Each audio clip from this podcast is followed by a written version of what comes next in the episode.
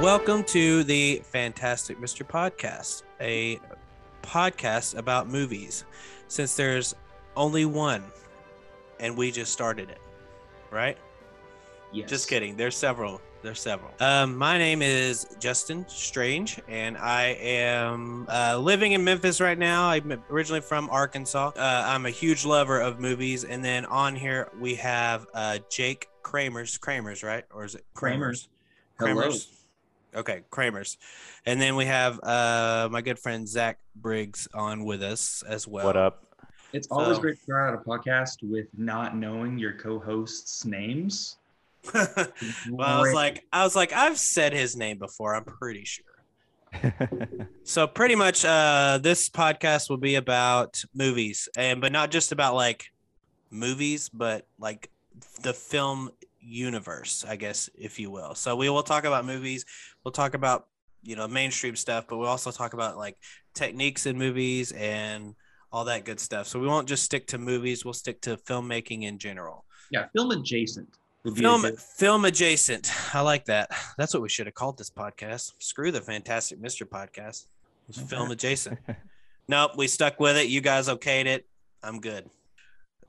we'll start with um, any headlines or news about movies and then go into our actual topic and then end with any upcoming movies that we may know about or whatever. And every week, either uh, Zach, Jake, or myself will host host the episode and lead the discussion.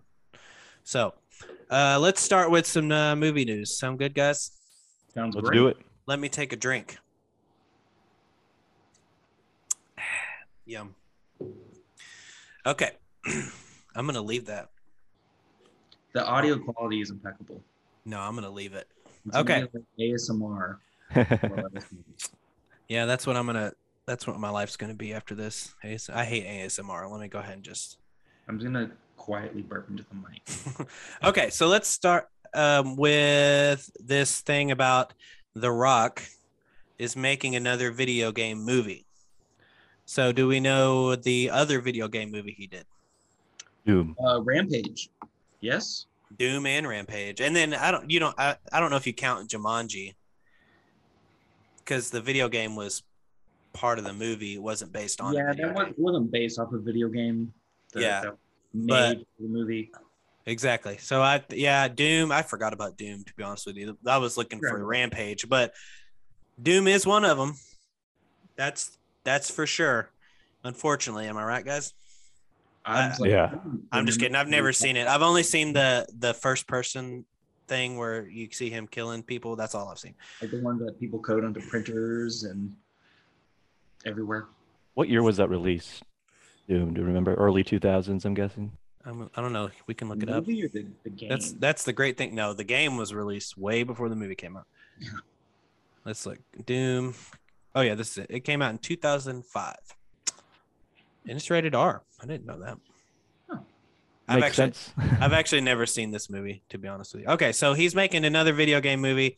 Says Dwayne The Rock Johnson is working on another video game movie. During an interview with Men's Journal, the 49 year old professional wrestler, God, he's 49, uh, wrestler revealed that he's set to star in another video game adaptation. Quote, I can't tell you which game in particular we're doing, but there will be an announcement this year, he said. We're going to bring one of the biggest, most badass games to the screen, one that I've played for years. Any speculation as to what it might be? Let's think about what video games have hulking massive protagonists. Well, the one I'm thinking of, do you want to go first? You want to go first, Jake? Go ahead. I don't have one. I'm I'm opening the discussion because I think Okay. whatever he's going to do, he's obviously What about you? character. What about you, Zach? What do you think it might be?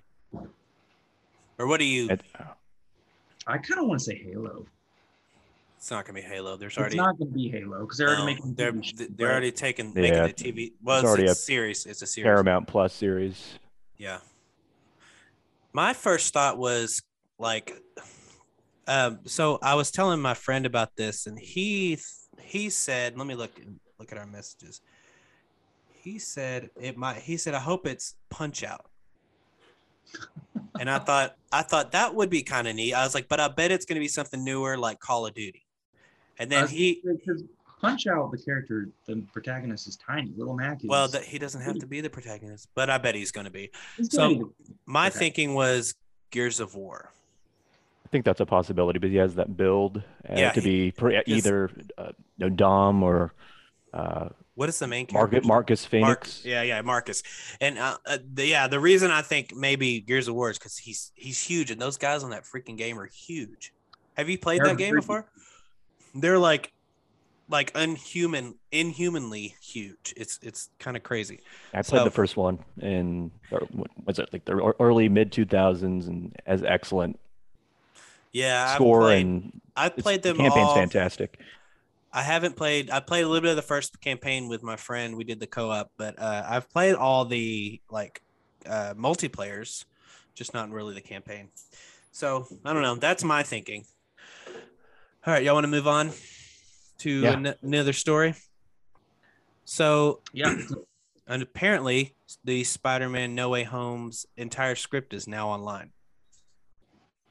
I don't know. I don't know what that means to you guys, but I was just telling Zach before uh, before we started recording that I would love to have just like a library, a physical library of scripts. I have a digital one, but I would love to, and that that would be a cool addition to the script, like the script library. I I want to know is it an actual shooting script or is it just a transcript from the completed film? I bet it Because part of my enjoyment when I read scripts is seeing what was actually changed during production. What Mhm. scenes were cut short, what were extended, what was ad lib, how did the writers describe scenes? That's what I enjoy comparing to the Hmm. film. I actually sit down. I did this with, with Django Unchained. I actually sat down with Tarantino's script and I read it page for page as I watched the movie. Um, and it's surprising what stays the same and what, you know, sometimes what changes. And if it's just a transcript of a film, Hmm. I don't know. That that that deflates. That I mean, that's deflating. y- yeah, it'd still be cool to have, but I agree. I think because I I was telling Zach as well before you got on, Jake. Um, during when I was getting my master's in in filmmaking, by the way, when I was getting my master's, I we had to read full full length feature scripts, and the two I read were Scott Pilgrim versus the World and American Beauty with Kevin mhm. Spacey. So American Beauty, it was kind of neat because I watched the movie after reading the script, and a, and a lot of it had been changed from the script to the movie. But then with Scott Pilgrim, it was all the same, and it was really cool because to see how he have you seen have you guys seen Scott Pilgrim versus the World? Okay, well, it was really I've cool to see how he Edgar Wright describes things in in the movie on the script. It was kind of neat. All right, next up, have any of you seen the Percy Jackson movies? I saw the first one.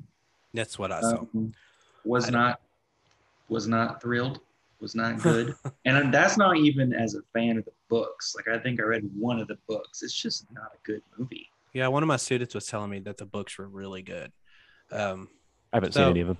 I have I've se- I've seen the first one and I Yeah. fell asleep during it. Yeah, I fell I fell asleep during the first one. But Disney Plus is moving forward with a Percy Jackson and the Olympians series. that's cool they might actually give it the depth that it needs because i Mhm. heard from every from all my friends who have read the books a lot of them were just upset how shallow the movie felt versus like the in-depth character creation Mm. of the world that was set up in the books Well, you So know, it'd be good to oh no, flush that there we go. Okay, so let's go ahead and um, do a disclaimer real quick. We are not in a studio. We are doing this podcast over Zoom. So if you hear some uh, hiccups in the internet connection or whatever, it's all Jake's fault. I'm just kidding. We're But just we're just three broke guys who grab some mics and we love. Film. I mean, yeah, and so- basically, yeah. Yeah, and we so we are like, screw this, and we all three live in different states. So Jake is in. Can I say it, guys? Where you- yeah, Yeah. Jake is in Arkansas, and Zach is in Texas. So this was the only way we could do it. So Yeah. sorry. the And wonders of the internet has brought Yes. Bl- Blame or ISP for any Yeah. issues. yeah, so sorry in advance to anybody who is listening if we have a listener. Um, I don't know what where I was going with my thing. Uh, we're talking about Percy Jackson, right? Um, news, and then you were apologizing for us. hmm Yeah, you're welcome. By the way. Uh, okay. Well, he's moving on. They're moving on with the series, which I think is going to be pretty. Oh, I, I know what I was going to say. If you think about um, the un- series of of unfortunate events, the movie versus the TV show, have y'all seen either one? I love the movie. I've seen half of the first season. Cool. Let me ask you a question. When did you watch the movie? Um, I was gonna say originally as a kid, but I've watched it since then, and I still enjoy it. I know Okay. people people rag on it. They say it's not I good. think you just I- like bad movies, which isn't a bad thing. It's not a bad thing to like bad movies, cause because they're bad. love bad movies. It's so campy, and uh, Jim But- Carrey does a Well- fantastic job. Jim Carrey is just a, a awesome actor. Yeah, that's all I remember from that And movie was music, Jim Carrey, yeah. yeah. the music in that movie is incredible. I've seen bits and pieces of the movie. Now I did watch the series. Um, a lot of I didn't watch the whole series, but I remember thinking it was really good. And I think it's because they were able to take, they were able to do more with the series as opposed to the movie, where they have to break it into an hour and a half long movie. You know, same with like the Dark Tower, um, how it was. You know, it's several books, but they had to cram it into one movie, and then they were going to do the same with Harry Potter. Could you imagine Harry Potter as one movie? Really? the entire Harry Potter. Well, they had they had three different choices, right? They could do one movie with all the books. They were going to do an animated series of movies, but J.K. Rowling was like, "No, if you're going to make movies out of my books, they got to be live action."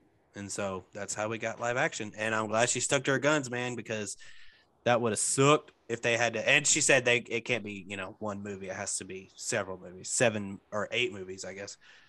So anyway, Percy Jackson, I, I don't know when it's going to release. It doesn't really have a release date. Same with the other, the Rock thing. We don't know when it's going to release, but apparently there's going to be an announcement. Lastly, um, Mortal Kombat 2 has been reportedly greenlit. So, you guys remember the Mortal Kombat movie that came out last year? Did you see it? I did, yeah. I What'd you enjoyed think? Yeah, I did. I did. I, I mean, the story is okay. I don't. I don't care for the fact that they did like a pre-tournament thing, but I think that's what the director was going for was a pre-tournament, tournament, after tournament type trilogy series. And so I really enjoyed the CGI and the fighting in it. But I mean, that's Mortal Kombat, right? Yeah, they kind of harken back to some of the, the old sayings from the video games, like finish him and all that. Yeah. the only thing I'm I don't care for is the fact that they brought in like characters from several games. So you got um uh the general, what is his freaking name? Um and then Nitara, like they're they're from like Deception and Deadly Alliance, I think, one of those two games. So like five and six ish. And then you have Kabal who was in three, and then you have, you know, Jax who didn't show up till two, and it's just like a mixture of all these different characters in the first movie. I don't know. I thought that was kind of weird, but what are you gonna do? You know, that's why I don't make Yeah. movies. I guess. My relationship with Mortal Kombat series is getting grounded for half a week when my mom found us playing it one night from a friend's video game. Like he brought his PlayStation over, and uh, or no Xbox, and uh, Oh yeah, and and my mom found us playing it, and that's essentially my entire relationship with that series. It was that sucks. about six hours worth of just incredible fun and, And like, then it was all taken away from you. all taken away. That's funny. I mean, that sucks, but that's funny. I, I've played every Mortal Kombat game since they came out, and uh, it's really the only fighting series I enjoy. Like I've tried Street Fighter. I've even tried a little bit of Tekken. Not interested. And I, I actually have played Virtua Fighter too, and it's not that. I mean, it's okay. Those Tekken and Virtua Fighter to me are kind of the same game, and then Street Fighter is a little different.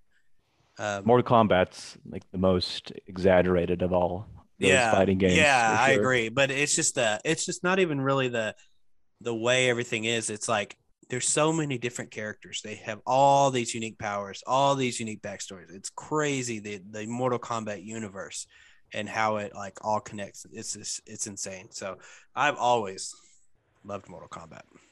All right. Well, so earlier I mentioned um, that every week somebody will head the episode. So the first week is going to be our um, good friend Zach here, and uh, go ahead, Zach.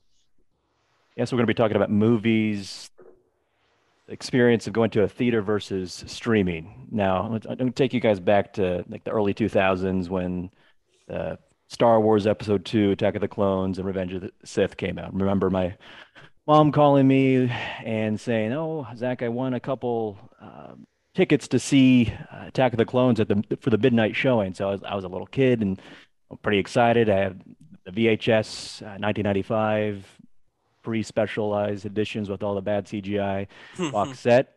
So I was a Star Wars fan since I was came to this earth, pretty much. Uh, but anyways, the experience of going to a movie kind of kind of was set in stone for me uh, when I saw Attack of the Clones because I went into the theater and there's like so many people dressed as Jedi, Sith, and I'd never seen something like that before. And during the movie itself, like I think spe- specifically the scene where Yoda's jumping around with his lightsaber and using the Force, just the audience reaction to that was so energizing. I'd never experiencing experienced something like that before, and I feel like in depends on the theater. And I've I've seen forums where people in different countries they don't have energized audiences. It, it just maybe a few claps here and there. Uh, but at least in American theaters, for the ones I've been to for certain movies, people love to react, and I, that's something that I think you really can't get in the in the same way if you're watching a movie or even a TV show at home. Mm-mm. But I, I, I, don't know what you what you guys think about the experience regarding movie theaters uh, and uh, streaming as far as overall emotions that you feel and the camaraderie. I think you're right. Like America has this incredible camaraderie when people get into a theater and watch a movie that they really, really adore and have been looking forwards to. Like the Star Wars is an incredible example. The uh, Marvel cinematic universe is an incredible example. Just going and watching Infinity War and and Endgame, which is like the crowd would erupt with cheers and you could feel the emotion in the theater as people watched. And on the one hand, I think that's an in- incredible aspect of our cinema. Um, but on the other hand, there's this whole other camp uh, that don't like that at all. That they, mm. they hate mm. going to the theater and they're always complaining about like, oh, they're throwing popcorn and this little kid's kicking the back of my seat. And like, oh, they clap at the end of the movie. Like, what's wrong with it? people people so, get upset if they clap at the end of the movie. It's like going to a play. like they clap at the end of a play. They are. Uh, That's crazy. And and um, I think it depends largely on the movie on which camp I'm into. There are movies that I go for fun, and there are movies that I go for like the cinematic experience, you know. So what um, what movie off top of your head would you go for the cinematic experience? Um Inception. Okay, that's that. fair. One of the best one of the best experiences that I've ever had was going to see Inception. We okay. uh, a couple buddies of mine and I got the last showing on the last day in theater. The film started at like 10:45 and we were literally the only people in the theater. I bet that was awesome. And it was incredible. Like they let they even left us. Oh no! The building. I'm pretty sure they walked out at the end of the end of the showing. The theater was closed down. All the lights were off. It was closed. Like the front doors were locked. You could go out the side doors because you know there's like that one way like exit but they closed the theater down while we were while we were in the showing. Did they say anything to you before they did? That? No, not at all. We walked out and it was completely empty. But it was that was an incredible experience. That's awesome. Does anyone find it kind of strange, like kind of irritating, how sometimes the, the ushers and people that are ready to clean, they're just kind of standing there, kind of making you feel like you need to get out of there. Where yeah. I like to I like to sit down and enjoy the the credits and like kind of marinate in what I so, just watched. I have a story about that. So me and a friend went and saw Man of Steel when it came out, and at the end of the movie, I mean, I wasn't expecting a post-credit scene because that's when it, Marvel had you know started doing that, and DC did a little bit, not as much though. But I wasn't expecting anything. But I was like, let's wait. To see what happens. Well, then she was standing there and she's like, if y'all are waiting for a, a scene after the credits, there's not one. and I was so pissed. I was like, you've got to be kidding me. Like, you want us to get out here that bad? Like, you can't wait you know five ten minutes to clean or you can clean around me i don't care i still have this big screen in front of me you're not distracting me one bit but it just kind of upset me i was like dude yeah it's really funny that's for me that's my wife i love to sit through my I wife. Consider, i consider the credits a part of the film and i like to watch through the credits and listen to the score and see who made the movie because i love i love the production of films as well. I like see who does what. And uh almost inevitably whenever we go to a theater or even just watch a film at home you know like the netflix series will like a little picture in picture will pop up Mhm. and i want to get to play the next series and i don't like to do that. I like to watch the credits and my wife is like why do you do that why why are you watching the credits the movie's over like it's over Move. I like your I like your impersonation of your wife. That's, that's She She doesn't she doesn't sound anything like that. I've met your wife. Anyway, But- sorry. why are you why are you watching the credits it's over i'm like because i like watching i like watching the credits Well, Yeah. I will have to side with your wife on that. Unless I know there's something after that, I don't. I don't want to watch the credits either. I'm going to get to the next episode, or I'm going to get out of there. You know what I mean? Like And I'm, that's the I'm- and that's the mindset for you know, looking at streaming. I mean, you you have a like a five ten seconds to grab the remote and uh, you know click to your, where you want to watch credits, or it's Yeah. gonna go on to the next episode or the next movie. yeah. The only time I do that, like I, I, uh, if if it gives me that option, which I don't think Marvel, MCU, Disney Plus movies give or TV shows give you that option. I just I wait. So with MCU TV shows on Disney Plus, I will wait and see if there's an end credits because sometimes there is and sometimes there isn't. So, um, yeah, that's the only time I wait for credits. But uh, if if unless I know there's something after the credits, then I'm I'm gonna get out of there. According to a 2021 Statistica survey, 28% of respondents preferred going to theaters, while only 15% preferred streaming. Wait, However, in June 2020, mid-pandemic, only 14% of respondents still preferred theaters, whereas 36% of respondents now preferred streaming. What's your reaction to that? Well, let me go ahead and just say that I preferred theaters throughout the pandemic. Unfortunately, for a long time, you couldn't go. And when we were able, when things started opening, the first thing I did was go to the movies and I saw uh, the New Mutants. But streaming was, of course, unfortunately, our lives for a long time. I could probably go back in time on like my you know, bank history and find that um, transaction where I you know, bought tickets for a movie. I'm trying to remember now which one it was. Uh, the first one I saw uh, once everything re- reopened. That's Yeah. a For me, it was the New Mutants, and I went with a friend, and I was like, God, I've been, I've missed this. And it seems like now, uh, this year specifically, not this year, 2021 specifically, like the, I think the one of the first movies I saw in 2021 was I want to say Godzilla versus Kong, and we saw it in IMAX, and I had to sit like all the way over you know to the right of the screen because there were just so many people in there so it seems like right now at this moment in time like it's it's really popular to go to the movies because nobody wants to sit at home yeah. I'm See, looking I- at that graph that you showed me. hmm I fall, 1980. Go ahead. Go ahead, Jake. sorry, I, I fall in the opposite camp where I, I prefer streaming most of the time. And it comes solely down to the area of life that I'm in.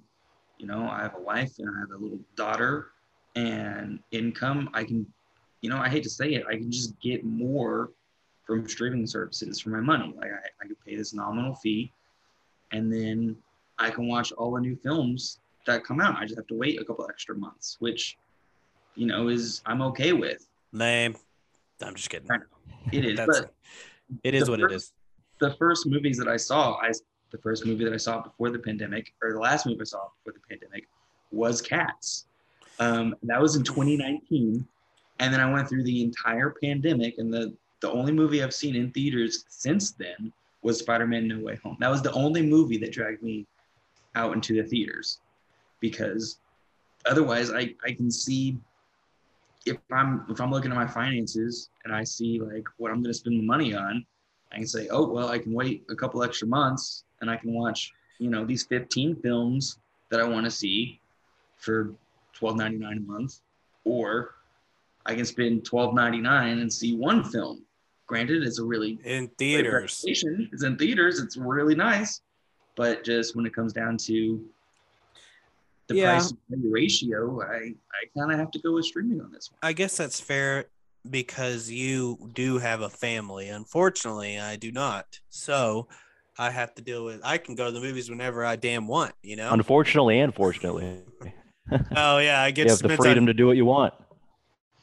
Mm-hmm. But I think, and I like to think. Let me rephrase. I like to think that even if I were married and had kids, I could still have that freedom. But then again, like I said, I like to think that not necessarily might not happen. I don't know, man. I haven't had a girlfriend. I'd feel in guilty. Years. As I wouldn't feel guilty. That wouldn't bother me one bit. I'd just be like, you know, I'm gonna go to the movies. It's only gonna be two, two and a half hours, and I'll be back. You know. So I don't know. I like to think that if I did have a family and stuff, I could still do that thing where that I love, which is to go to the movie theaters versus Like, yeah, streaming. Yeah, ni- so 1980 to 2020, you could see this graph from Statistica that you provided, Justin. It just, Mm. just the ticket sales from 1980 to 2002 are going on going up. There's an incline there. Then it from 2002 to 2020, uh, you see it drop, and then suddenly, obviously, during when the pandemic hit in 2020, and theaters were closed for a large chunk of time. I mean, there was that whole question of are movie theaters going to be coming back? Uh, it's not even a question of you know if streaming, um, like streaming wasn't even a, like a the, a part of that equation. We were just wondering are, are theaters going to come back, and is streaming going to be potentially the new norm?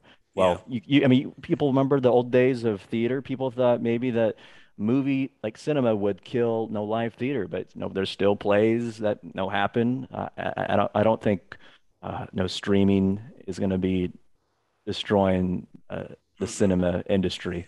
Well, you know, No, they If were- anything, as James Gunn put it, I read an article. He said having streaming is what keeps the interest alive in um, movies that people may have not have seen in theaters. It's like Yeah, I was gonna say intuit or like counterintuitively, I actually think streaming is going to help films and theaters because they now and you already see already they already advertise films as only in theaters. Like you're only going to see this in theaters, and so Yeah. they're actually using that as a premium to advertise these blockbuster films that are coming out. So actually, I think for the people who are dedicated to films, it's actually push an audience and the and the demographics of who's in the theaters may change you know people like me who aren't able to or are more casual viewers will probably choose to stay at home and watch streaming services whereas the more dedicated cinephiles are going to go into the theaters and see it on the big screen Yeah, I would put myself in that camp of the dedicated cinephiles. And the last movie I went and saw was Licorice Pizza in theaters. Then before that was Spider-Man No Way Home, and of course there's like two different two completely different movies. I will say I had a lot more fun during Spider-Man No Way Home because for one I was with my students and two, I mean, come on, it was Spider-Man No Way Home. you're definitely the cool teacher That was the first time I audibly cheered in theaters, even even during Endgame. Like even I- during Endgame with In- Captain Force Hammer with even during Endgame, I was like, "This is so awesome" in my head, but I wasn't showing it. I was just watching because I was just like taking it all in, you know. But with Spider Man, I think it was a little different just because I started watching those movies. I think the first one what would it come out 2003, 2002?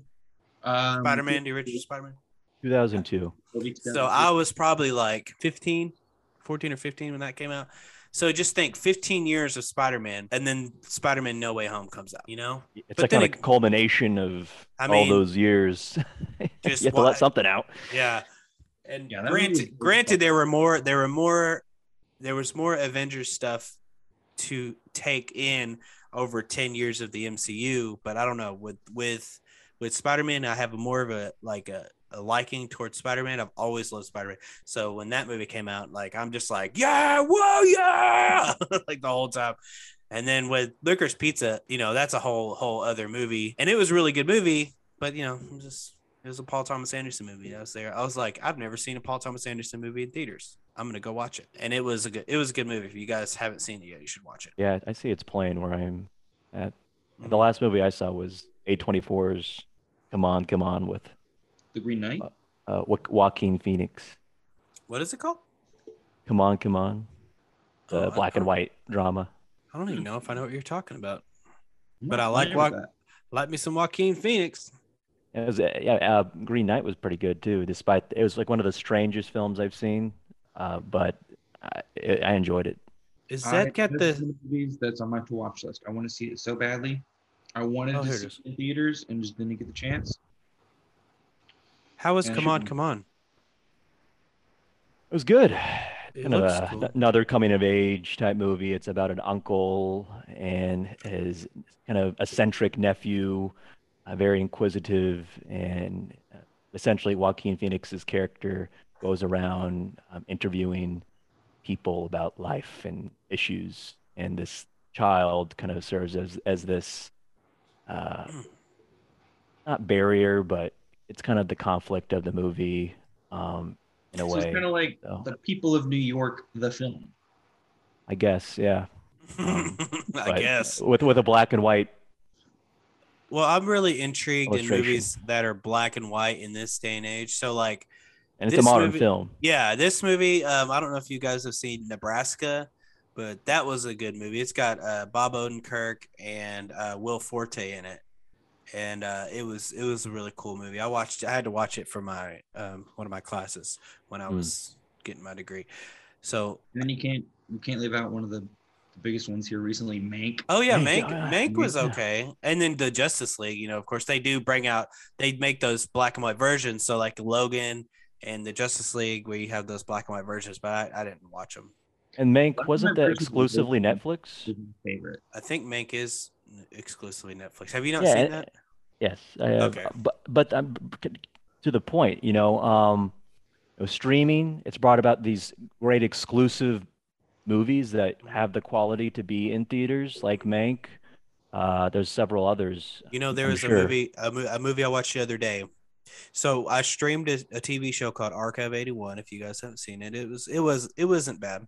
Kind of took the whole demon cult in a different direction, right? But then after that, I watched this movie called The House on Netflix. The and it's- House. and it's a stop motion animated film but it's it revolves around three it, it's three stories that revolve around this one house and the first story is freaky i was like man this is scarier than archive 81 which is about a demonic cult and then i was like and then the second one so the first one is like this family lives they're they're kind of poor and they Yeah. live in this small house and they get this they get this opportunity to move into a bigger house which is the house right?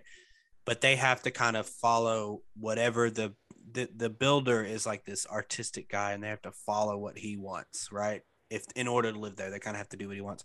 And he changes everything. So like the the kids in this movie they fall asleep in one place they wake up and something completely different's around them because he's changed everything overnight.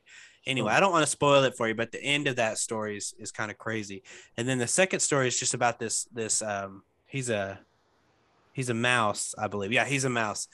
And uh he's trying to sell the house. He's trying he's he's staged it and fixed it up so that he can sell it. And Wait, then like uh uh uh, uh freaking what's that movie with the mouse?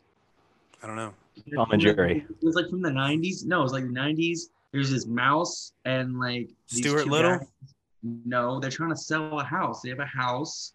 oh that sounds like mousetrap Yeah, mousetrap. yeah it sounds like mousetrap i think that's what it's I don't remember that. They just do just they just do like a art nouveau version of mousetrap. well hang on mousetrap movie i'm looking it up real quick I, i'm pretty sure Mm. 1997 Because that whole deal, two, two guys buy this house and they try to flip it or they inherit it or something.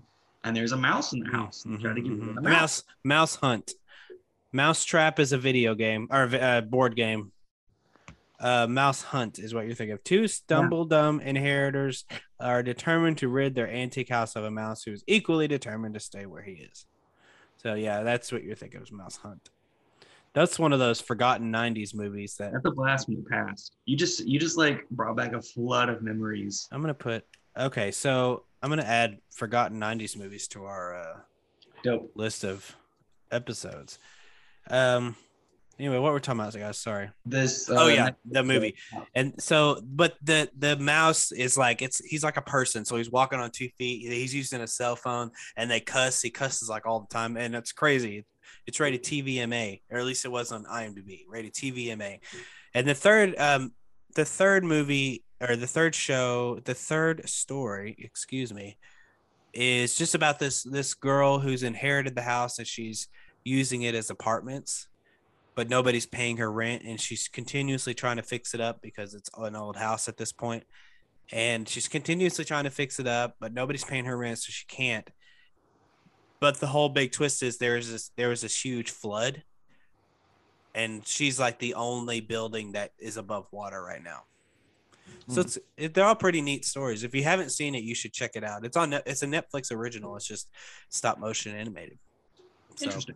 if you like stop motion, I saw that and I was like, yeah, I got to watch this because I love me some stop motion. I mean, Yeah. and hence the fantastic Mr. Podcast. I think you know uh, it's a subject for another for another episode, but streaming has gotten really really good here recently. With Well, it's also people- gotten really, really overwhelming and and uh, it's getting to the point of saturation. What do you mean in terms of all the, the options out there? Yes. So everybody's doing it, and it's uh my my friend of mine and I have con- talked about how somebody's going to make bundles of all these a company's going to come in and bundle make different bundles of so it's kind of like sling you know? Sling is streaming but it's still cable but you still have to purchase it in bundles to where you can get like a sports package or a movie package or whatever. like Cabal or something like that. yeah, and they so you, they're gonna sell you, you know, um, let's say they're gonna do Netflix, Hulu, uh, let's do, throw a random one in there, Paramount Plus, you know, five of these random streaming services, and say we'll give you this bundle for this much, and we'll give you this bundle, or we'll give you all of them for this much a month. You know, it's gonna be like cable. Yeah, it's the kind of the argument. It's just it- the cost of all these streaming services. If you have so many, it's becoming just as much Well- as cable. Well, what do you guys have as far as streaming goes? I have Hulu, uh, live. I went the HBO Max add-on, and then I also have uh, Dis Disney Plus, which is actually I, I upgraded, so I'm- got the um, Hulu package that has the add-on for. Uh, But Disney you also Plus, so I have have. ES, ESPN Plus too, right? yeah, I already had that, I think. Um, but yeah, that that was also one of the additions. Mm. And then I share uh, Netflix with my parents. I think a lot of people share accounts these Well, days. I and they just- don't do anything about it. I just started sharing Netflix with my mom because I had net my own Netflix for years. And then I was like, screw this. I don't need to pay for my own Netflix. I'm the only one on it. So I just canceled it and got thrown on my mom's. And then I have Disney Plus that my mom also pays for. I have a subscription to Paramount Plus that I do not pay for. My friends pay for it. I have Peacock that I don't pay for that my friends pay. And by I have it, I mean I have their login. Uh, the How only are thing that. Go ahead. the only thing I pay for right now that I can think of is Hulu because when I was in college, there was this deal going on where you can get Hulu, Showtime, and Spotify for five dollars a month. But since then, it's it's back to twelve ninety nine. But I still have Hulu and Spotify. Yeah, that's what we got. So yeah, so I was like, heck, this is still a good deal with Hulu and Spotify. I'm like, I love Spotify, so I was like, I'll keep it. And so I think that's all I own right now. What do you have, Jake? Uh, we've got kind of the same deal, various shared accounts, you know, but we've got Disney Plus, Hulu, um, Oh, and I have HBO Max. I'm sorry. Go ahead. Peacock. Um, we had Paramount uh, Pro, but it, it was just so buggy. It's a it's a bad bad. Yeah. We, I have a- deleted that. I agree. User interface is horrible. HBO Max, and we also until very recently had Amazon Prime, and we just we just Oh, I have back. Amazon Prime. Thanks for reminding me. Yeah, I do have Amazon Prime. I, I don't really use it except to watch. Like the most I've watched on that is House, House, and uh and uh Comic Book Man. I I got to the last season of House, and I couldn't make myself watch anymore because I was afraid of how it was going to end. Oh, so you don't even know how it ends, I don't know how it ends. Dude. am, I'm like halfway through the last season, and I just Ah, that last episode is so good. It's not, it's not one of my favorite episodes, but man, it's so good. it's the same thing with Parks and Rec. I think I I think I finally I think you have a problem, is what it is, and you I need I to I finally just. watched all of Parks and Rec, and I only finished all of Scrubs because they had the spin-off season afterwards, and they put the spin-off season in the same like Scrubs, and so Well, I no. thought I had another season left. This, I wa- I was watching I was watching the last episode of the second to last season, thinking like, man, this really feels like they're wrapping everything up. Well, series. here's the thing about that it's not a really a spin-off season it is season i think it's season nine and you know have you watched that season I watched like the first three or four episodes. And JD and- college, and there's like new new students, and he's a professor now. And well i think turk is turk is a professor i believe and so is um dr um uh what's his name? Um curly hair. yes. Uh, dr cox. So is dr cox. It's not really a spin-off season. It's season nine. Um and it was okay with scrubs. I don't remember why we were talking about that but because I was talking about how I I can't finish series. Oh well, you're not missing anything with season nine. Well, the the thing was is they they wrapped up season eight, intending on finishing it, that being the last season, and Yeah. then they were like, we want another season of Scrubs, and so instead of you know bringing back JD and and Turk and all them for whatever, they just decided they would turn Sacred Heart into a med- medical school, and then add Dave Franco in there. It was okay. It was okay. It didn't feel like Scrubs to me. It was okay. It was very okay. I mean, I watched the whole thing, and there wasn't that many episodes. I don't think it was twenty something episodes like the the normal season was, um, but it, it was it was just okay. So anyway, What do we next? think about the, the future of um, the future of streaming? Uh, what more can there be done? I mean, uh, is it just going to be It's more just companies coming Yeah. out with their own platforms? And what's the, what? How can they be innovative and like? Netflix is Netflix is pushing that pretty Well, pretty hard. They're you know- they're a lot of interesting avenues for the series or for streaming. well, not Netflix, and I think Amazon Prime are starting to delve into video like game gaming. Mm-hmm. streaming like game stream so you know like i don't know if you guys have heard of google stadia but google stadia is essentially google's cloud video gaming and that's i think that's where netflix i've i've heard a little of them doing the same thing.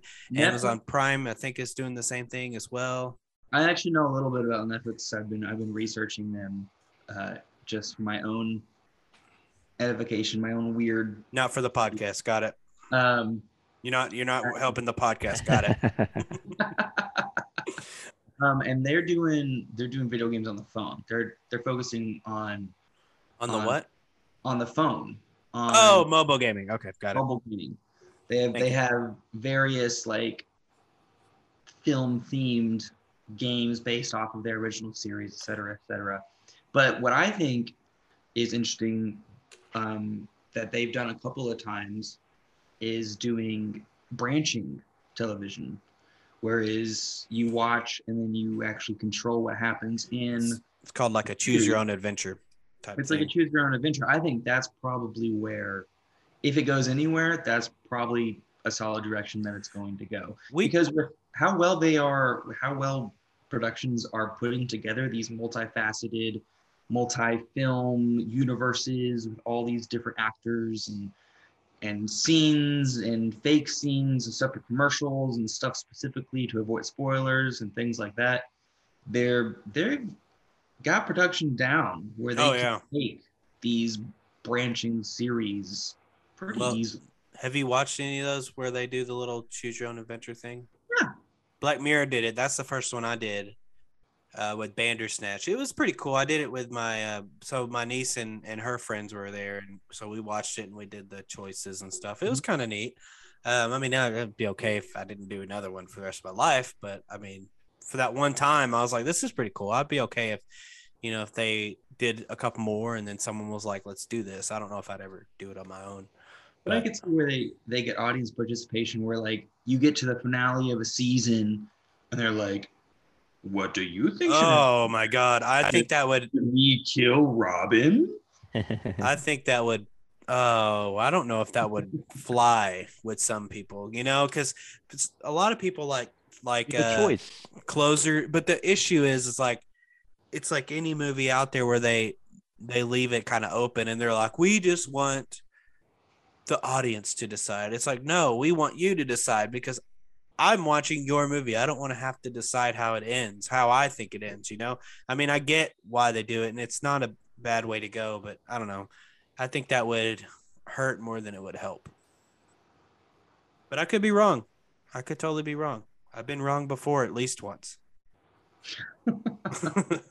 I've been wrong a lot more than. I think the good thing about streaming, I mean, uh, for me is like I never saw Solo, the Star Wars story in theaters, but I recently watched it on Disney Plus. So it's like one of those examples. Eh, I don't want to see that movie in theaters. As I said, I don't think it's worth it, but maybe I'll check it out one of these days.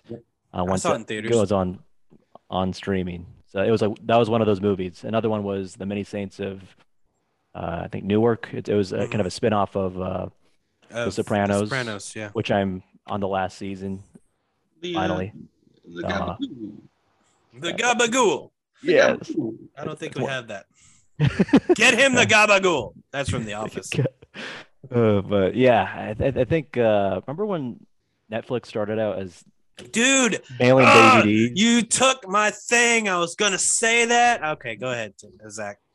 Yes, my I parent, my, remember. my parents still uh, do well, uh, DVDs along with streaming. My parents still do the DVDs. They still they still get like a random ass DVD like once a month, and yeah. and they don't even they don't even like pick their films. The Netflix it just kind of uses the algorithm, and they're like, Yeah. oh, you like action slash because they lo- they love Korean drama. For they they, they're all in Interesting. on Interesting. the Korean drama, and uh and so they'll just get like a random DVD of like hmm Korean. Here's a Korean drama. What was that? What was that one Correct you. American, uh, Korean American movie that came out last year? Took place in Arkansas. Oh, um, Took place in Yeah. Had the guy, had the guy from Walking Dead in it. yes. Mm. Oh, You talking about Steven Yeun? Yeah, Yeah, I know what you're talking about.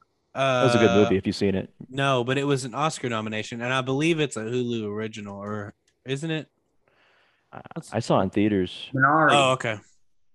What is it called? Minari. I'm probably butchering the name. Minari, yeah, yeah, Minari. yeah. Yes, I forgot that it took place in Arkansas. Man, that's where I'm Yeah, from. and the writer's from Arkansas, and it's based off his childhood. I think they actually filmed in, I'd have been Oklahoma somewhere. And when they went to Little Rock, you could tell that they used very minimal city Uh-huh. shots to identify. I don't think it probably was even Little Rock. No, But- they probably just said they were in Little Rock. Yeah. They, um, what was I going to say? Oh yeah, back on the Netflix DVD stuff. So, I never did that. I never did Netflix until it started streaming. But I had a my friends did both. They did the Netflix DVDs and streaming because sometimes there's things on Netflix the DVDs that you can't get on the streaming. So that was the first time I had seen um, the Star Wars movies, any Star Wars movie. We they got them on DVDs through Netflix. So that's how the first time I saw them. And then um, whenever so in college, I'm going to give you a little backstory and then uh, get into the meat of this story. In college, I was at my friend's dorm at Henderson State, and um, we were watching. We we were thinking of a movie to watch, and we were like, let's watch a really bad one. So, can you guess what movie we decided on? And I bet you, I've mentioned this before. Star Wars Episode One. No, no, this has nothing to do with Star Wars now. Oh, So the the movie we chose was The Human Centipede, Oh God. and we watched it, and it was bad.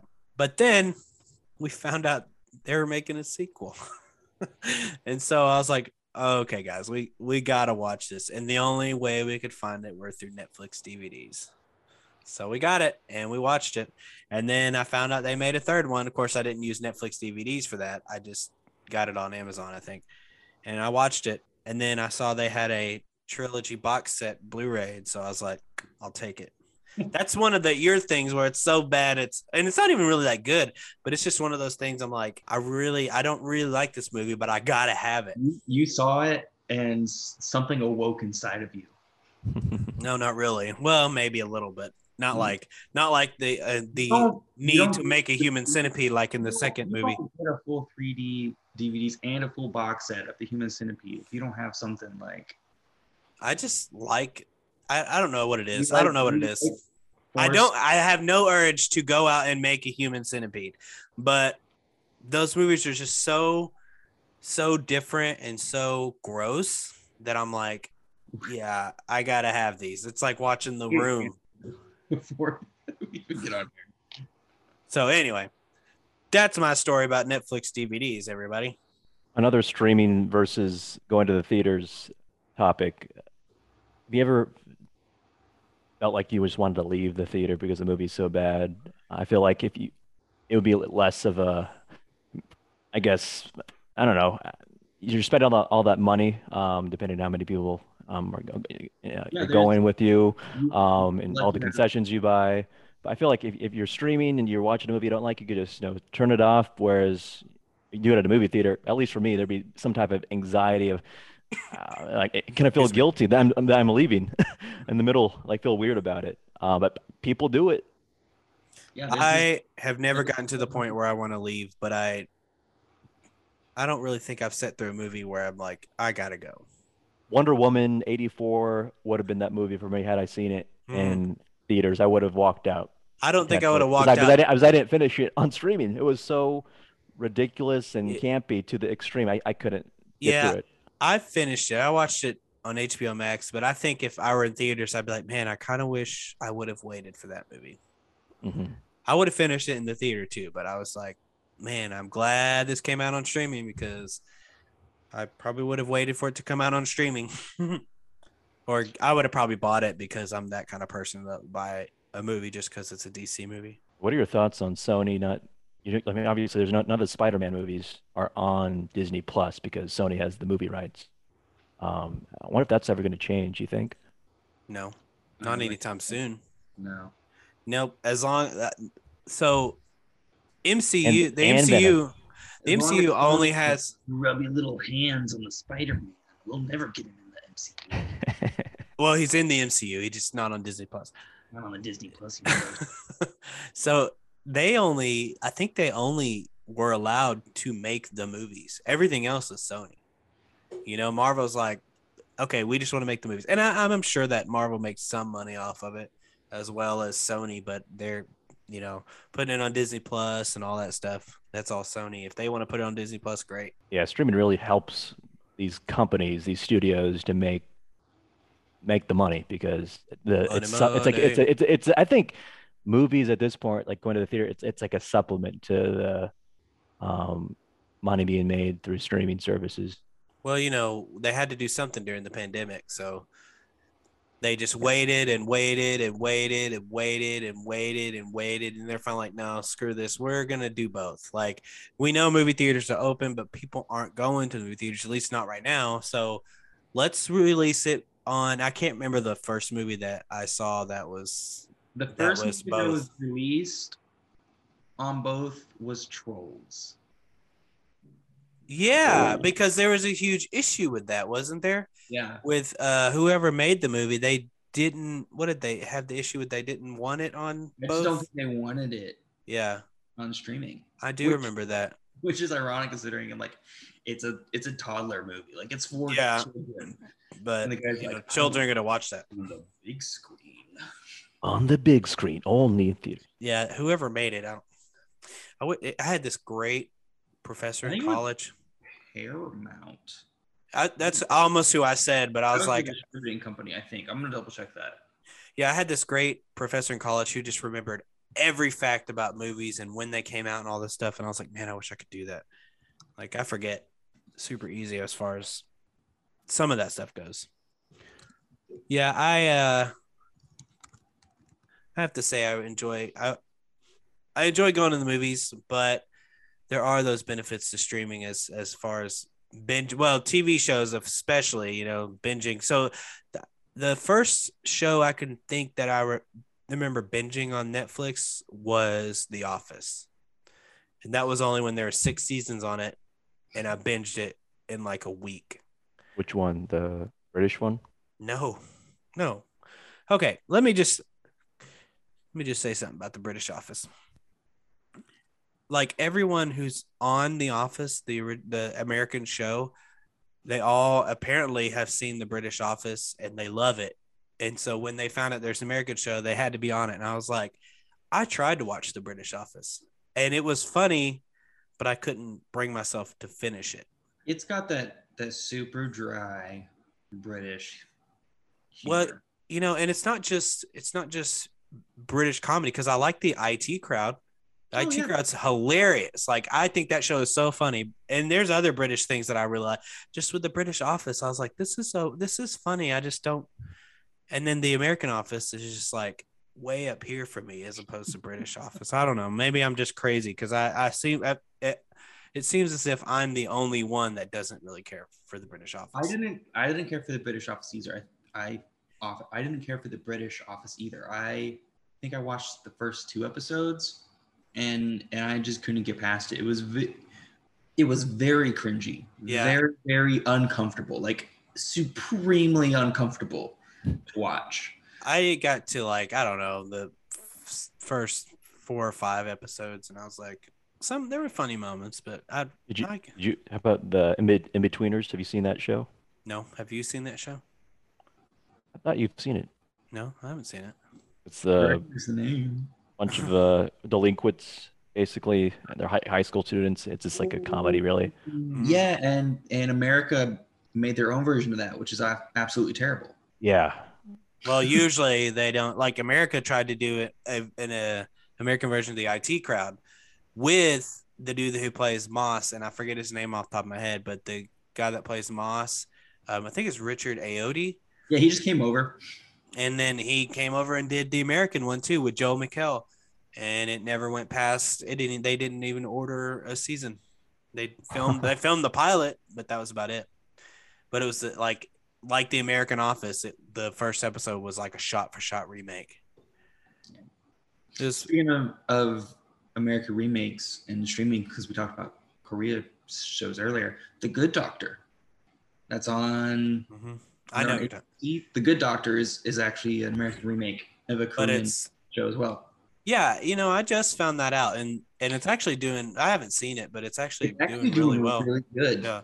Yeah, I haven't seen it. I, I do remember it, it playing at work when we all worked at KTV together, but um well, I guess it might still play now um, just because we don't work there anymore. It's still on air. yeah. Um He's married now, I think. yeah, I do remember seeing him getting married. I, I do see like some promos for it. I think it's on Hulu. Is it on Hulu? Oh, don't do that in the microphone. I don't know. that was really loud. okay, let's look it up. Oh man, I have to log in on my computer. I'm not gonna do that. Anyway, it doesn't matter. Yeah, it, it looks okay. I, I don't I'm not a huge medical show fan. I like I liked Scrubs and I like House. And that and that's how I binge watched Scrubs was on uh, Netflix and that's how I been well, I, did, I binge watch House with DVDs, believe it or not. Um binge watch House through DVDs. I binge watched Smallville for through DVDs. Well, I say binge watched. As soon as the new season came out, I bought it. So, what are your thoughts about you know binge watching versus you know waiting uh, a week, kind of like the, the old school um, format of TV series? Yeah, I'm good. I'd rather just get it all at once as opposed to the whole waiting a week. Like I think that nowadays we're so accustomed to it that when they do that, like on Amazon Prime and and Hulu's even doing it with How I Met Your Father, you know, you have to wait a week in order to get the new episode. Um, and and you know Disney Plus did that with the Marvel shows. So I'm like, dude, just give it to me all once and I'll take it. That's what she said, I guess. all at once, especially because now they essentially shoot these films or these TV shows as just 10 hour long movies. Movies. Well, that's and how. So, and so when I just watch one episode, I feel like, you know, the DVD player got cut off. I feel like I'm, I'm not finished watching the movie. Well, you know that's how that's how all TV shows are shot. I don't know. Uh, I mean, maybe back in the day, twenty No. like twenty four and Well- lost. They could well, have here's- ended in such a I'm way gonna that disagree with you on needed that. to No, the it's streaming. The new streaming TV shows are definitely shot more cohesively. well, yeah, they are now, but with, with with traditional TV shows like network television, they would shoot so many episodes, then they'd have the winter break, and then they'd finish shooting. So, granted, streaming I don't think does that so much anymore. Um, they, but yeah, they can just be like, give it to me, give it all to me now, as opposed to making you wait. They're they're choosing to make you wait. Here's Which- the difference, though. Here's the difference, though. Even though traditionally they were all shot at one time, even though they're traditionally all shot at one time, Mhm. I still feel the writing of the series um, in was written in such a manner that they intended you to, to want to come back the next week.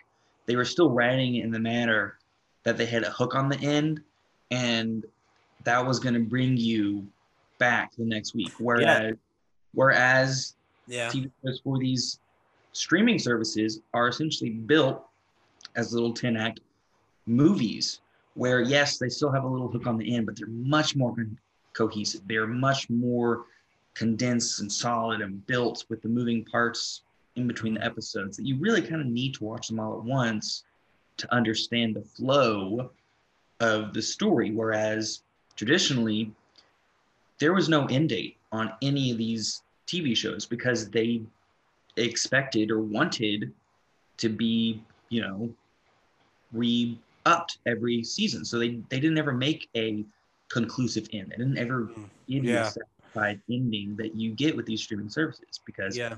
these films, TV shows for streaming services are built with that structure in mind where the season is over that season is over and you might not get a second season Well, yeah, in, in that in that regard, yeah, I guess that's it's good. I mean, you got to look at like shows like how or not how Met Mother. Um, My name is Earl, or um, Teen Titans, the original Teen Titans. They both ended on cliffhangers because they weren't renewed. Yeah. which sucks because I really want to know what happens with My Name Is Earl. I love that show.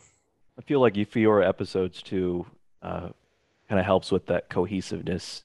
Yeah, as well. because you know, network television runs 22 to 24 episodes even with hour long shows. I don't know if they do that so much anymore, but at least back in the day they did, you know, Smallville hour long shows getting 22 episodes, same with House and all that. And now with with streaming, you're only getting 11, 13, maybe 15. You know, Ozark season 4 is out and it's the last season and they're calling it a supersized season with 14 episodes. I'm like, that's not really supersized though, is it? It's just normal.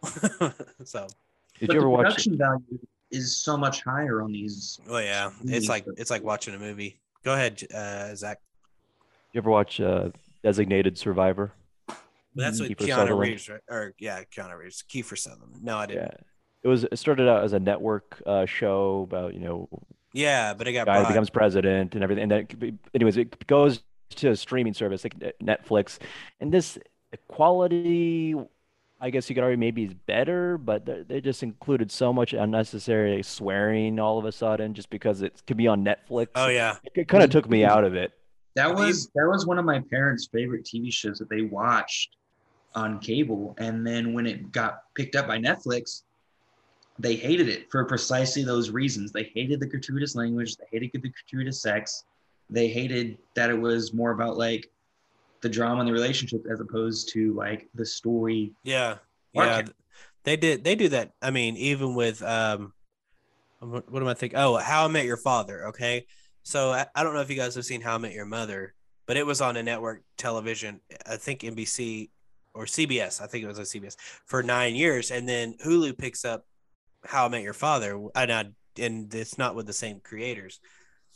And now I'm hearing like you know shit and all this stuff like extra cussing. I'm like, it kind of takes me out. And even like shows like Fuller House, which is a Netflix original, that don't really cuss, but they do say other things. Like I, the first first time I ever heard them mention boobs on that show was on Fuller House because you- Kim, Kimmy was making fun of Stephanie, and she's like, "Oh, my name's Stephanie. I have big boobs," and I was like, "Oh, geez." Like even with Fuller House, I was like, "Oh my god!" Like all they did was say boobs, but you're not used to that on network television. Yeah, that's what I was going to ask. Why does it take you out? Because because you're used to shows in that format being on network television, and for suddenly Yeah. have all this Well, other you- stuff added on streaming, it's kind of out output uh, off putting, I guess. I watched a lot of The Ranch on Netflix and I thought it was hilarious, but man, it was like every other word was the F word because it's a it's a traditional almost it looks like a traditional three camera sitcom and you're expecting wholesome family entertainment and then they're saying the F word all the time and I was like like it would take me out for a second, but I I liked the show up to a point. I, I kind of stopped watching it. I thought it was really funny. And then Danny Masterson got taken off, and I was like, okay, it's not as funny anymore because he kind of made it funny for me.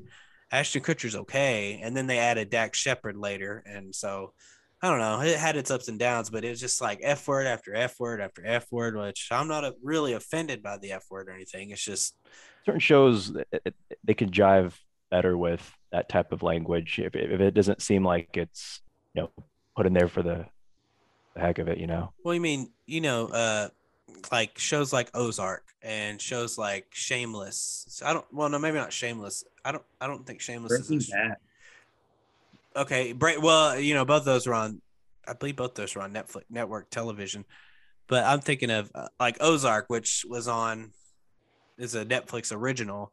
You know, it cusses all the time and and stuff like that, but it makes sense because it's Ozark you Mhm. know so but then you got shows like the ranch which is a comedic sitcom and you're like you guys can stop with the f word as much like it's it's okay I, i'm not going to stop watching this show if you don't say the f word as much i don't know It's like I don't know if you've seen Titans on HBO Max, Mhm. but i've seen a little bit of it not the show's all right, but they include like language just just to seem cool. It seems like because they can man yeah, it's what it it, just is feels very out of place. Like, But I you think- know, i think the rated r format is good for dc for the tone, yeah. Yeah, Yeah. for DC, but not necessarily, you know, Marvel, unless it's like something hardcore like Deadpool um, and Logan. And what what other rated R Marvel movies are there? Deadpool and Logan. Well, Blade. and- I'll Uh, say Blade. yeah, Blade is one of them. Uh, but I mean, it's not an MCU. Well, neither is Deadpool or Logan. I think Moon Knight might have a mature rating. Really? I- That'll be a first. on Disney Plus. It's a Disney Plus show. Yeah. but I'm excited for Moon Knight. That's a whole other conversation. I'm super excited. I don't care for Oscar Isaac, but I'll, I'll watch Moon Knight. Do you think streaming can get away with a lot more? Y- uh, Filmmakers feel like they can have maybe maybe not more freedom, but they have they could take more risks versus when it comes to We, movies yeah, that debut on the big screen. I think so because you know it makes me think of like video games where you know the Legend of Zelda would come out on a console and it's this it's the Legend of Zelda we know where Link is going out to save Zelda, right? But then you got um, the Legend of Zelda: Link's Awakening on the Game Boy, which goes in a whole other direction. But because it's on a handheld, it's okay. You know, that's kind of what I think of with that. So I think you're I think they can take a little bit bigger risks as far as and it puts some maybe weirder stuff out there or whatever because it's on on Netflix. I think they have more freedom.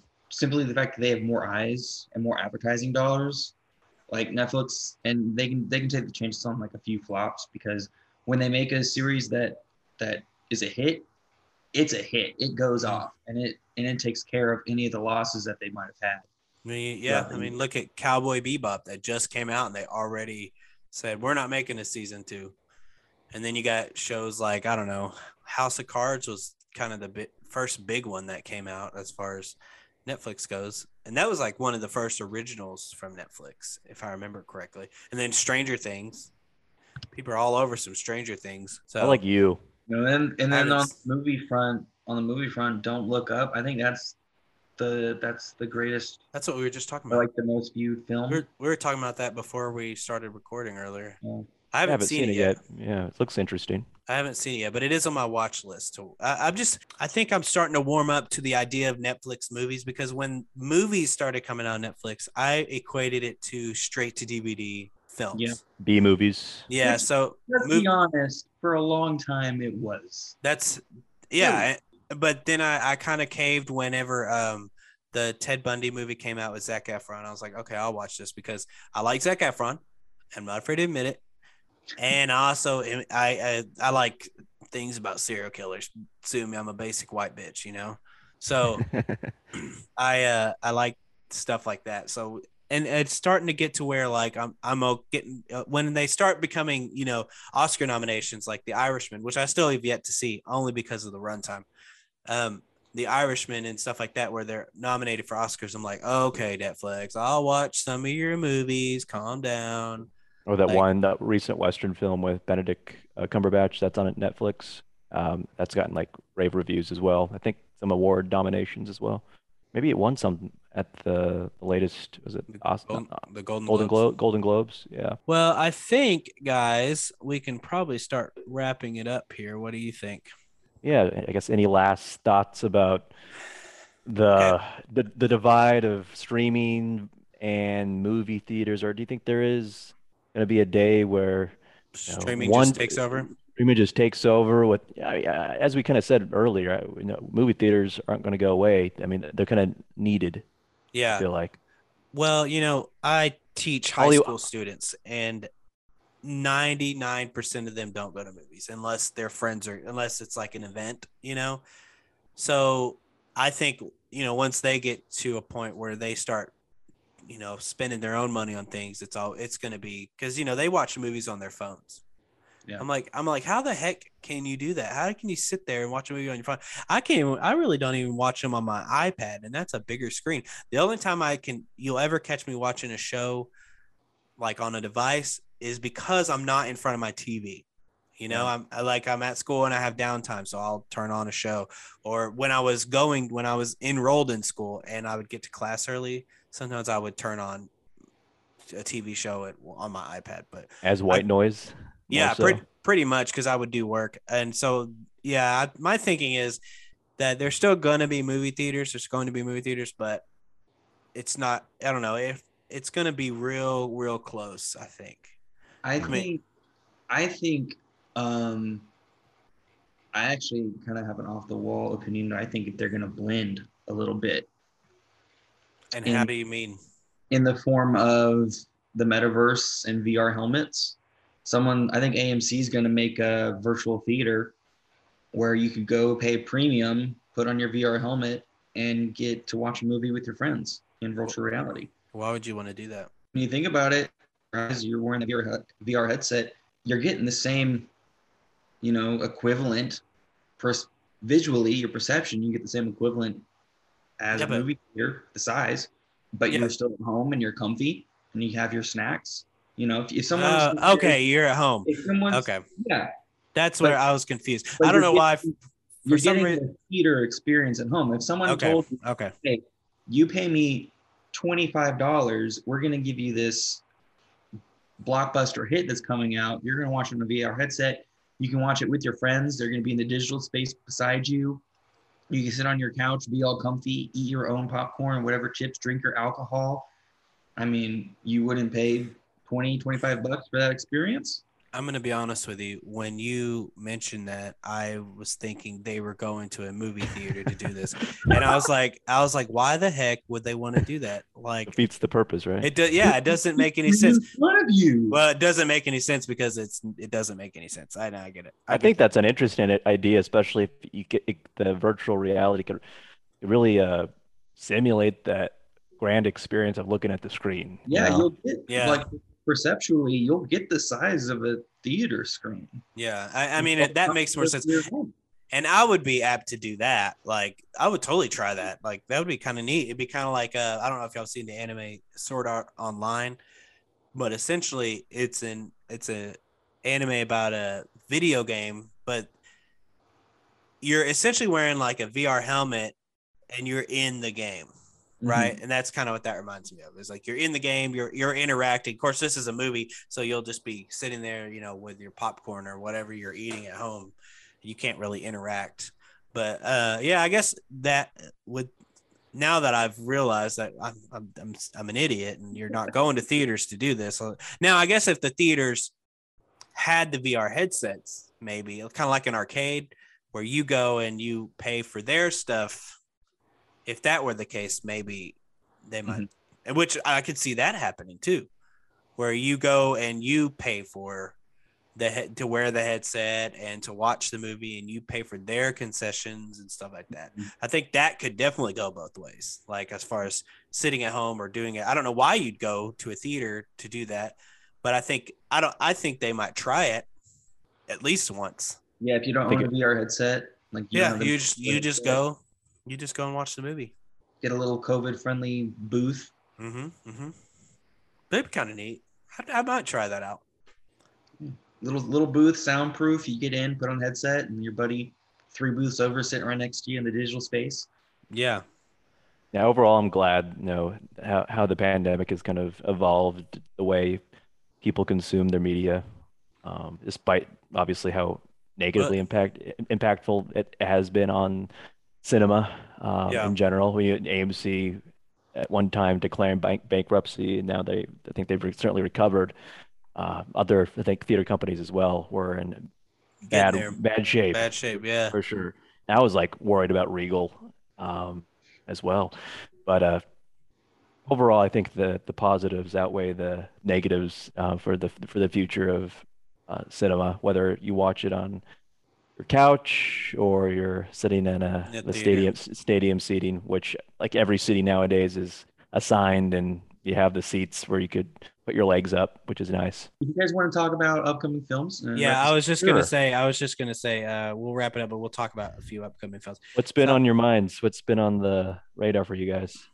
Honestly, the the next film that I'm interested in is is the Batman. Uh, but as oh look, Jackass Forever comes out February fourth. Oh my god.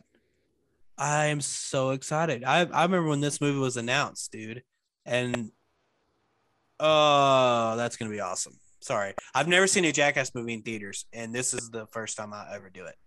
I get it. So yeah, I, I, to see a Jackass movie in theaters, I, that's gonna be awesome. So that I comes out on like crappy VHS and like.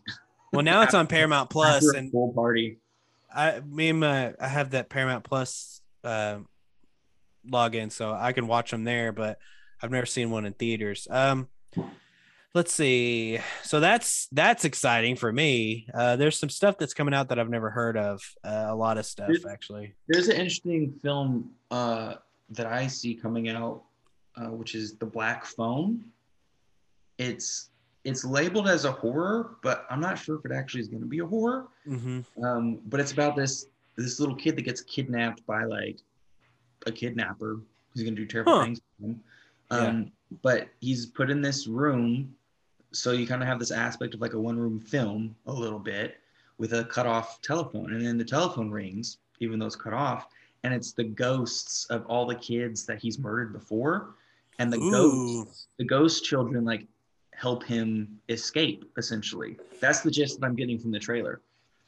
And there's also like cool. a little girl who has like dreams about him, and she's trying to convince the police to go find him. So there's like a little girl. Oh, that's cool. There's there's a kid in a basement, and like the the horror is the protagonists, and the and the monsters the kidnapper. Like it looks like it's a really interesting mix up of a lot of genres. It, it kind of reminds me of Parasite, where Parasite was kind of this uh comedy more like a comedy at the first half and then it turns into like this this horror type not really horror but more of a drama type movie, kind of changes directions in the middle.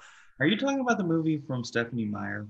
No, I'm talking about the movie from uh the it was the it was a Korean movie, I think. Uh it won it won oh, the it won the Oscar okay. for best film. I, uh, yep. Mm-hmm. So uh also the one next one that's coming out that I see that I'm interested in is Uncharted with Tom Holland.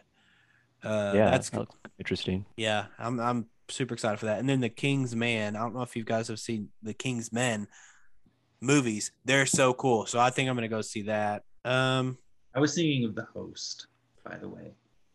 Oh yeah, the host. Yeah, no, that's totally different. Um, and then looks like Tyler Perry's coming out with a new movie called A Madea Homecoming. I'm not a huge fan of. I've never seen a single Madea film. I I've never seen. I've seen. Well, let me. I've seen Tyler Perry films. I've ne- and I saw a Tyler Perry film with Madea in it, but it wasn't a Madea film. Uh, and then I watched. I had to watch one for. I took an African American cinema class, and we had a section on Tyler Perry, and we all had to pick one, a Tyler Perry movie, and so I picked uh, Deeds, which was a Lifetime movie essentially.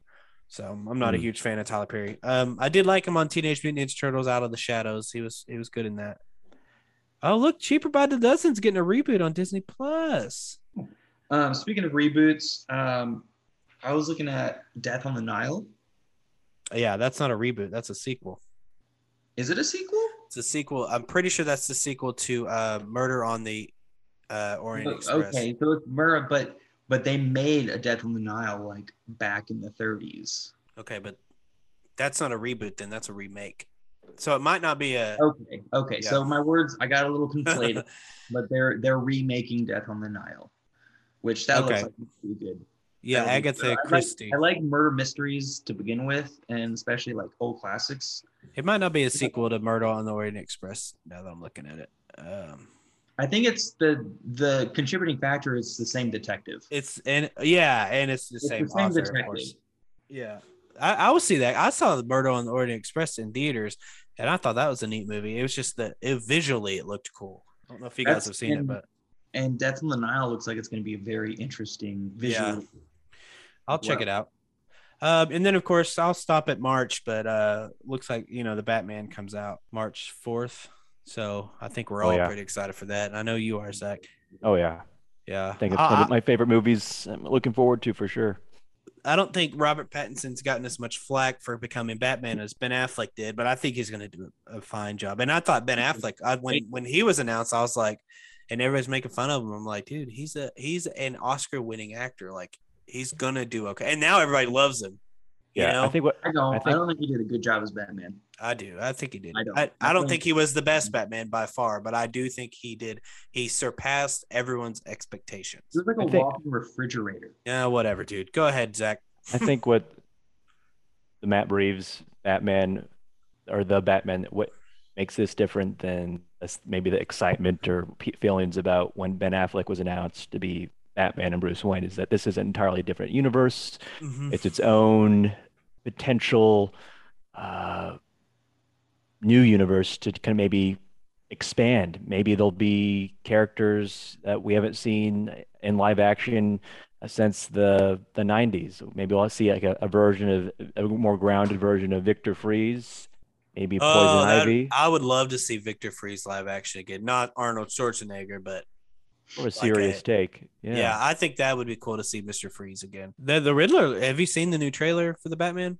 Yes. The newest one with the Riddler. Paul Dano. Yeah. Yeah, Paul Dano sounds great. Um, as Zodiac killer vibes. Yeah, for Sure. sure. And there's a new, there's an entire, well, not entire scene, but uh, it's on YouTube. There's a, a scene from the, there's a funeral, and it's like two minutes, and it's pretty. It gets Yeah. gives you the, an idea of the tone and everything. Not a huge fan of watching like pre-released clips from movies that are coming out in theaters. I like to just be spoil it for you a little Yeah, bit. I, I would rather just watch the trailers and then watch the movie. I'm not a big fan of of movies like. Oh, you know, um, Guillermo del Toro is coming out with a new Pinocchio for Netflix. Oh goodness. I don't know if I showed you the trailer. It it looks really cool. It's a stop motion animated animated movie. Um, it looks really neat. And I'm I'm totally down for some Guillermo del Toro, man. So Shape of Uh, Water.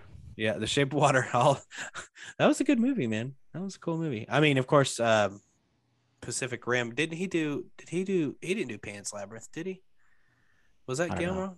I don't know either. Let's look it up before we end because if we do happen to get listeners, I don't want them to be like, "Uh, yeah, idiot."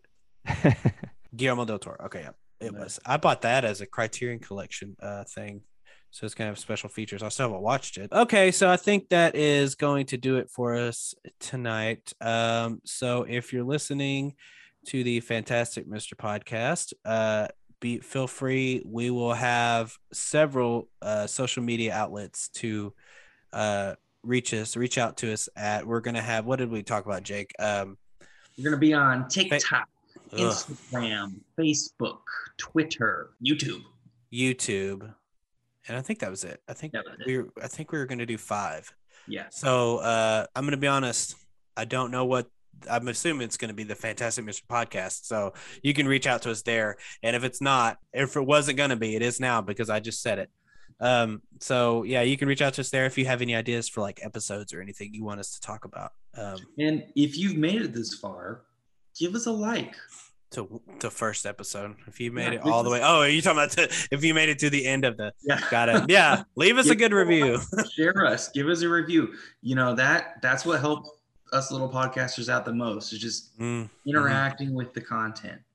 So anyway, so yeah, I think that'll be that'll do it for us t- for the for tonight for our first first ever ever podcast. I've never done a podcast before, so this is my first one, and I actually am recording another one tomorrow. So that's gonna be fun with not you guys. Ah, well, we'll talk about that. we'll talk about that another day. All right. So anyway, uh, and that's it from us tonight. So I will uh, see you guys uh, next week. All right. Later. Thanks for listening. All right. See you guys.